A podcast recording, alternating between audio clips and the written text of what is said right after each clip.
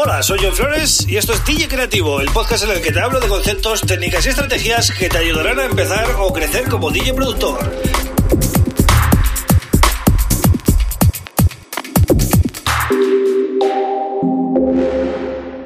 Hola, bienvenido, bienvenida a DJ Creativo. Mi nombre es John Flores y este es el episodio número 121 del podcast.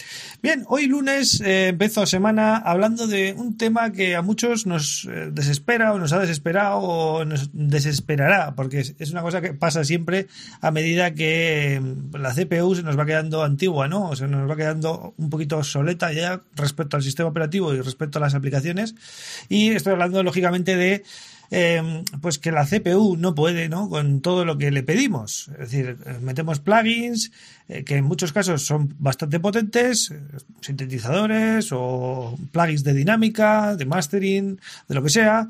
Es decir, dispositivos que consumen bastante CPU o bastante RAM o, las dos cosas, ¿vale? Y pues tenemos problemas para que nuestro ordenador pueda reproducir eso sin cortes, sin chasquidos, sin cuelgues y claro, eh, todo eso pues eh, nos limita, nos limita muchas veces. A mí me ha pasado eh, de tener proyectos que pues necesitaban quizás unas cuantas pistas más o necesitaban algo más y decir, bueno, pues hasta aquí llego porque no puedo. El ordenador ya es que está muy, muy, muy, muy cargado, ¿no? Y esto, pues, eh, se puede evitar de varias maneras. vamos a ver ahora algunas. Por ejemplo, en Ableton Live Em, pues lo han solucionado muy, muy bien, ¿vale? Es una de las mejores soluciones em, que he visto yo, que es la opción de freeze and flatten o eh, congelar pista y aplanar. Aplanar es la, traducción ¿no? que, han hecho. Si tienes el Live en, en, español, pues lo pone así, ¿no? Aplanar. Bueno, ¿qué son estas dos opciones? Pues básicamente que eh, tú si, por ejemplo, tienes una pista con un sintetizador y con una cadena de efectos, em, en el momento que le das a congelar pista, todo eso eh, queda como bloqueado, ¿vale? Y solo tienes acceso al volumen y bueno, al paneo y a los efectos de envío, pero no tendrías acceso a ningún parámetro de ese instrumento ni a los efectos eh, de la cadena posterior, ¿no? Entonces, eh, es una buena solución porque lógicamente hace que no pese nada, toda esa pista no pesa nada, sería como una especie de audio. Y precisamente hablando de audio, si una vez que congelamos, importante, hay que congelar primero, le damos a flatten o aplanar, en el caso de que lo tengáis en español, precisamente os va a hacer eso, os va a pasar esa pista a audio ya directamente. Pero, ojo, una cosa importante aquí, una vez que aplanáis o una vez que lo pasáis a audio para entendernos, solo vais a tener una opción de volver atrás, que es mm, según lo hagáis, es decir, el control Z típico, ¿no? Porque si luego mm, guardáis o hacéis otros cambios, ya no vais a poder volver atrás. ¿Vale? No vais a poder recuperar esa pista, ya es un audio, ¿vale? Entonces, cuidado con la opción flatten.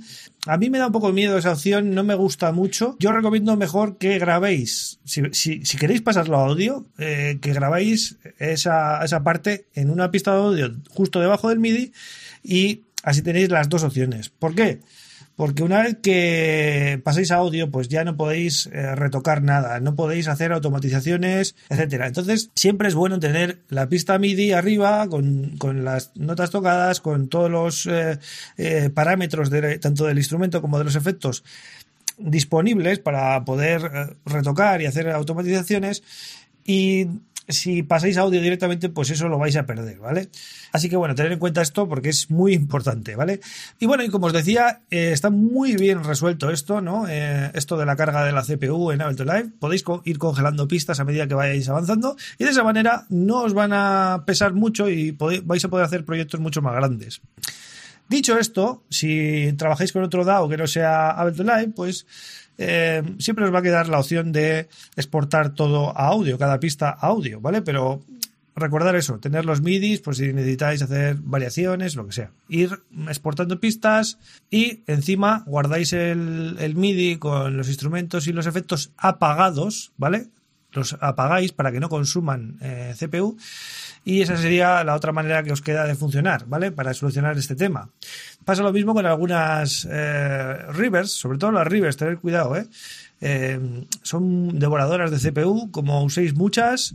Por eso es bueno siempre acordaros de usar eh, Rivers desde los canales auxiliares y así con que carguéis dos, una un poquito más corta, otra un poquito más larga, ya podéis mandar a todas las pistas la cantidad que queráis, ¿vale? Así que bueno, un saludo desde aquí a toda esa gente que se desespera con estas cosas, porque la verdad que, que te, te, frustran mucho cuando estás metido enfrascado ¿no? en el tema y tienes que estar pendiente de, que el ordenador no puede con todo y es, es bastante desesperante, ¿no? Pero bueno, siempre hay solución y aquí hemos visto algunas que espero que os ayuden, ¿no? Así que nada más por hoy, eh, ya sabes que te puedes suscribir a este podcast en Apple o en o en Evox o en Google Podcast o en el podcatcher que quieras, ¿vale? Ahí estoy de lunes a viernes con tips para DJs y productores que quieren empezar o crecer. Y si no eres de los que sueles escuchar podcast, tienes todos los episodios en YouTube, ¿vale? Y además, pues tienes la opción de dejar un comentario, darle like, esas cositas, ¿vale?